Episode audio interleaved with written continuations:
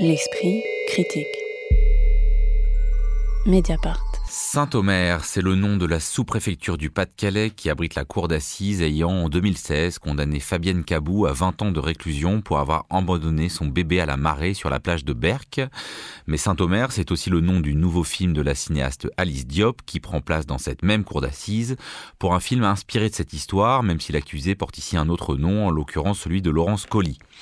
Alice Diop signe là son premier long métrage de fiction, après plusieurs documentaires remarqués, notamment Nous, qui refaisait le trajet sur la ligne du RERB, initié voilà 30 ans par l'éditeur et écrivain François Maspero, ou encore Vers la tendresse, qui captait les voix de jeunes garçons de Seine-Saint-Denis.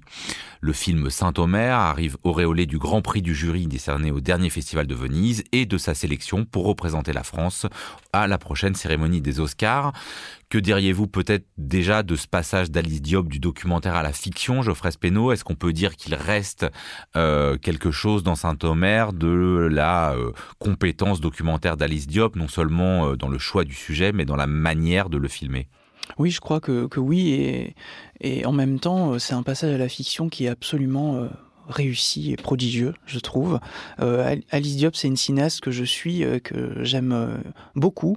j'aime beaucoup ses, courts-métrages, Vers la tendresse, La permanence, t'en as parlé, Les Sénégalaises et la Sénégauloise. J'ai beaucoup moins apprécié Nous, qui avait une sorte de teinte un peu universaliste et dépolitisante qui m'a laissé très perplexe, pour dire le moins.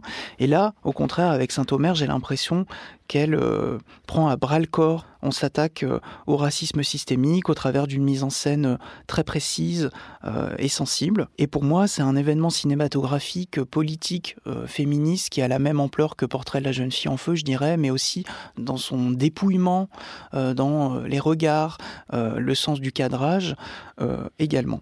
Est-ce que pour alors voilà, événement cinématographique et politique, il faut, je pense tout de suite avoir un, un, tour de table? Ouais, alors sur le documentaire, oui, c'est carrément présent et ça, on l'a appris en écoutant ensuite euh, la réalisatrice Alice Diop expliquer que. Oui, parce que pour préciser, le film ne sort que mercredi prochain, et donc là, on l'a tous vu en avant-première. donc Alice Diop explique que toute la partie euh, du euh, procès est basée sur les verbatims de, du procès auquel elle a elle-même assisté. Donc toutes les répliques qu'on entend dans le film, dans les séquences de, du procès, sont directement prises du réel. Donc la dimension documentaire, elle se trouve là. Alors, Bon, moi, je, dois dire que je n'ai pas du tout été sensible à cette affaire de fait divers, de reconstituer un fait divers, euh, de l'infanticide. Euh. Bon, moi, ça, ça me parle pas, ça m'intéresse pas du tout. Par contre, ce que j'ai trouvé très fort, c'est que euh, en trame de fond, ce film, il nous parle de la question de la transmission culturelle des, enfants d'immigrés, euh, de l'immigration postcoloniale, avec leurs parents. Parce qu'en fait, toute la trame de fond du film, c'est la relation de ce personnage Rama, qui est une universitaire spécialiste de Marguerite Duras. Donc là, on aura reconnu euh, la référence à l'article de Marguerite Duras, sublime, forcément sublime, euh, pour, à propos du fait divers sur le petit Grégory, où, elle imagine que la coupable est la mère ce serait à nouveau une histoire d'infanticide. Bon, ça, moi, justement, ça m'a pas vraiment parlé, ce côté un peu bon élève, de dire attention, je connais mes références. Peu importe. En tout cas, il y a ce personnage de Rama, qui est une femme sublime, qui répond vraiment au code de beauté. C'est une grande euh, fille africaine, enfin, une fille noire, c'est-à-dire euh, française d'origine sénégalaise, un peu un double, évidemment, d'Alice Diop, on pourrait le voir comme ça, euh, qui est elle-même enceinte et qui va assister et suivre ce procès où, où celle qui est jugée, c'est c'est une femme africaine. C'est une femme à peu près de son âge, mais elle qui vient d'Afrique et qui est euh, confrontée à ce, euh, procès euh, pour monstruosité. Et moi, ce qui m'a intéressé, c'est beaucoup plus la mise en parallèle de l'africaine et la, fille noire de France, donc la sénégalaise et la sénégauloise, pour reprendre le titre d'Alice Diop, et, et le rapport à la maternité avec la question de qu'est-ce que je transmets lorsque ma culture est tellement disqualifiée que je, à moi on ne me l'a pas transmise, ma mère à moi ne me l'a pas transmise. Occitane, la curée, et notamment sur, effectivement sur ce personnage qui fait une sorte de mise en abîme puisque on regarde le procès, mais on le regarde à travers un personnage qui lui-même y assiste,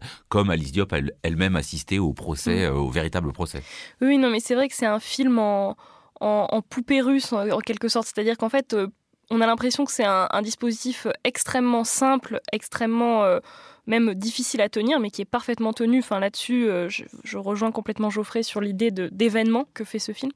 Mais en fait, euh, c'est donc, je disais des poupées russes parce qu'à l'intérieur, dès qu'on les ouvre, on a l'impression que ce jeu de référence est aussi un jeu qui cache d'autres références et qui contiennent en elles-mêmes la défense contre l'accusation du fait qu'il y ait trop de références.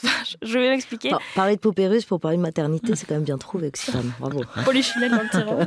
Euh, donc, excusez-moi. Et donc, euh, oui, ce que je disais, c'est que cette idée de, référence dans les références, on a euh, Marguerite Duras, donc qui est là, qui hante toute la durée du film. Parce que le film quasiment s'ouvre hein, sur une scène, il faut bien dire, où cette universitaire, à la fois romancière qui va assister au procès, donne un un, cours magistral en pleine sur Hiroshima, sur euh, Hiroshima mon amour, avec en fond euh, donc des images d'archives euh, qui sont elles-mêmes réutilisées par Jean-Gabriel Perriot dans son court métrage Eût-elle été criminelle et qui sont ces images de femmes de, femmes tondues. à la libération. Est-ce que voilà, est-ce que tout ça fait pas un peu trop dissertation? C'est ça la question. et, ça, j'ai l'impression que le, film répond en fait à cette question-là à deux reprises selon moi. À une reprise quand euh, justement euh, Laurence Colli euh, dit que l'accusé explique que cette, cette injonction à être parfaite dans sa possession de la langue française, dans sa possession de la culture française, dans son éducation, a pesé sur ses épaules. Et là, on a l'impression que le film rejoue cette pesanteur.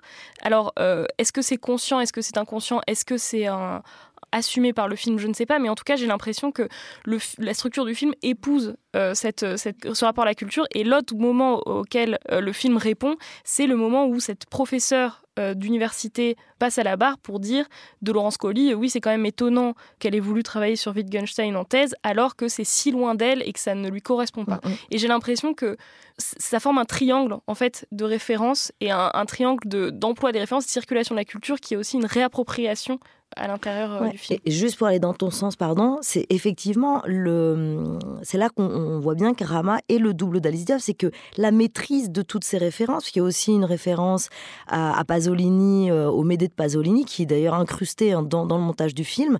Donc c'est aussi la monstration que la Sénégaloise, elle, elle maîtrise la culture occidentale, la grande culture, Marguerite Duras, Pasolini. Donc finalement, ça vient aussi appuyer cette idée de d'écart entre l'africaine qui le maîtrise puisqu'elle voulait faire sa thèse sur Wittgenstein, mais qui est arrêtée euh, dans son ambition parce qu'elle a ce bébé. Donc en fait, elle tue ce bébé, on pourrait le lire comme ça, euh, parce que ce bébé est un obstacle à sa carrière. Là où l'universitaire, elle, donc euh, Rama dans le film, ou Alice Diop, elle n'a pas besoin de, couper avec ses enfants puisqu'elle n'est pas une femme sacrifiée pour l'éducation de son enfant comme l'a été sa mère. Geoffrey Speno, et notamment sur effectivement toutes ces références. Enfin là, quand on voit Médée euh, de mm. Pasolini, donc euh, qui a tué ses enfants aussi. Est-ce qu'il n'y a pas un moment où euh, ça devient un peu trop?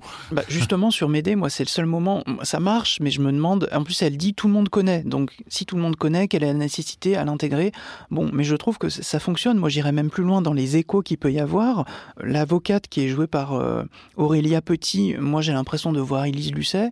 Et la juge qui est jouée par Valérie Dréville, je vois un espèce d'alter ego ou sosie d'Annie Ernaux.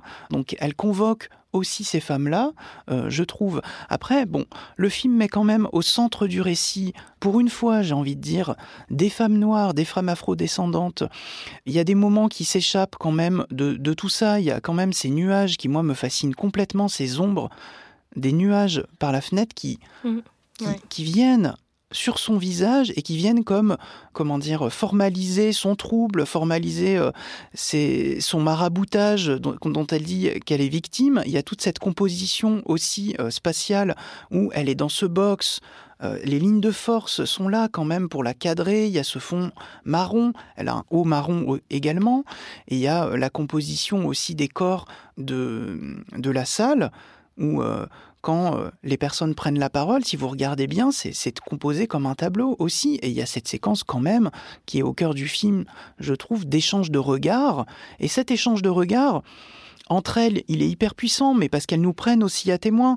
Et donc moi, j'ai vu le film au Festival euh, du film indépendant de Bordeaux, et je dois dire que j'ai rarement vu ça euh, dans une salle. Il y avait un silence très très impressionnant. La salle était comble, on, avait l'impression qu'on s'empêchait de déglutir presque, mais parce que le film nous prend à témoin euh, sur le racisme systémique et que je pense il nous appelle à un examen de conscience, toutes et tous. Et que diriez-vous, puisqu'on est sur cette question de regard, de la manière extrêmement frontal de filmer les personnages, c'est-à-dire qu'on est toujours à la place en fait euh, quand l'accusé parle, on est à la place euh, euh, de la présidence du jury. Et la scène alors vraiment où la plaidoirie de la défense, l'avocate de la défense s'adresse au jury, mais en fait s'adresse aux spectateurs, on est vraiment les yeux dans les yeux. Qu'est-ce que ça produit ça pour vous? Bah, il y a cette frontalité qui alors d'abord on pourrait dire que c'est là qu'on voit qu'Alice Diop elle vient du documentaire, c'est-à-dire qu'elle offre quand même aux spectateurs une leçon de citoyenneté sur c'est quoi un procès, comment ça se passe, euh, comment où se situe l'accusé, euh, que dit le procureur de la République. Donc il y a quand même,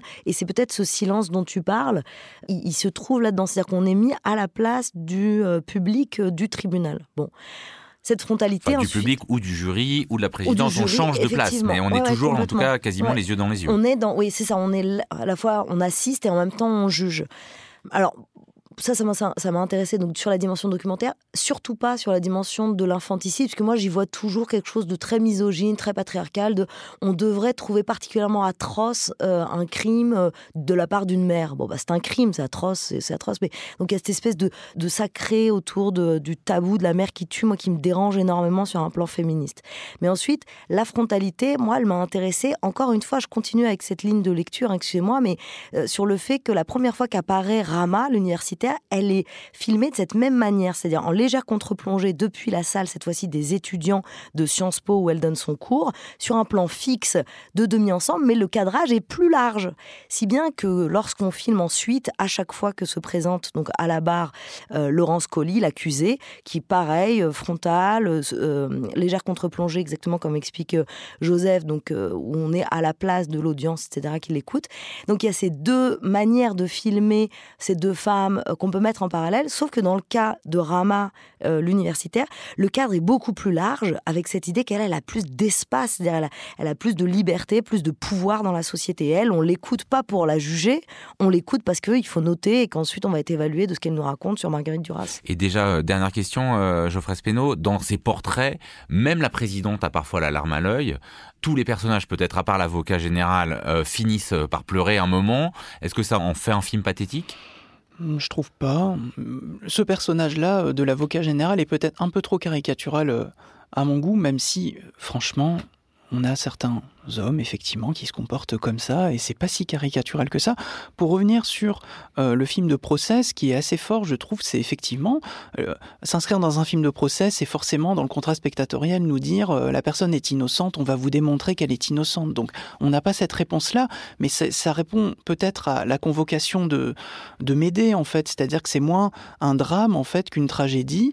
Et si Médée en fait elle tue ses enfants, c'est parce qu'elle est prise de, on dit dolore et, et fureur, donc euh, de douleur, d'abord qui est très puissante, puis après de fureur qui est pas un sentiment humain, qui est un sentiment réservé aux dieux, donc c'est trop fort pour elle, et, c'est ça euh, normalement qui euh, l'amène à tuer ses enfants, donc c'est effectivement pas un, comme le maraboutage dont elle dit être victime en fait. Sur un plan féministe, c'est hyper déceptif de convoquer Médée. Médée, elle tue ses enfants parce qu'elle elle en veut à Jason. C'est par amour pour un homme. Enfin, ah, on arrête un peu ça quoi. ne confondons pas tous les infanticides. Saint-Omer d'Alice Diop avec notamment Kaiji Kagama et Gouslaji Malanda. Cela sort sur les écrans le 23 novembre prochain. Merci beaucoup à tous les trois. La semaine prochaine, on parlera littérature dans l'esprit critique, un podcast proposé par Joseph Confavreux pour Mediapart, réalisé par Samuel Hirsch et enregistré dans les studios de Gong aujourd'hui par Karen Beun.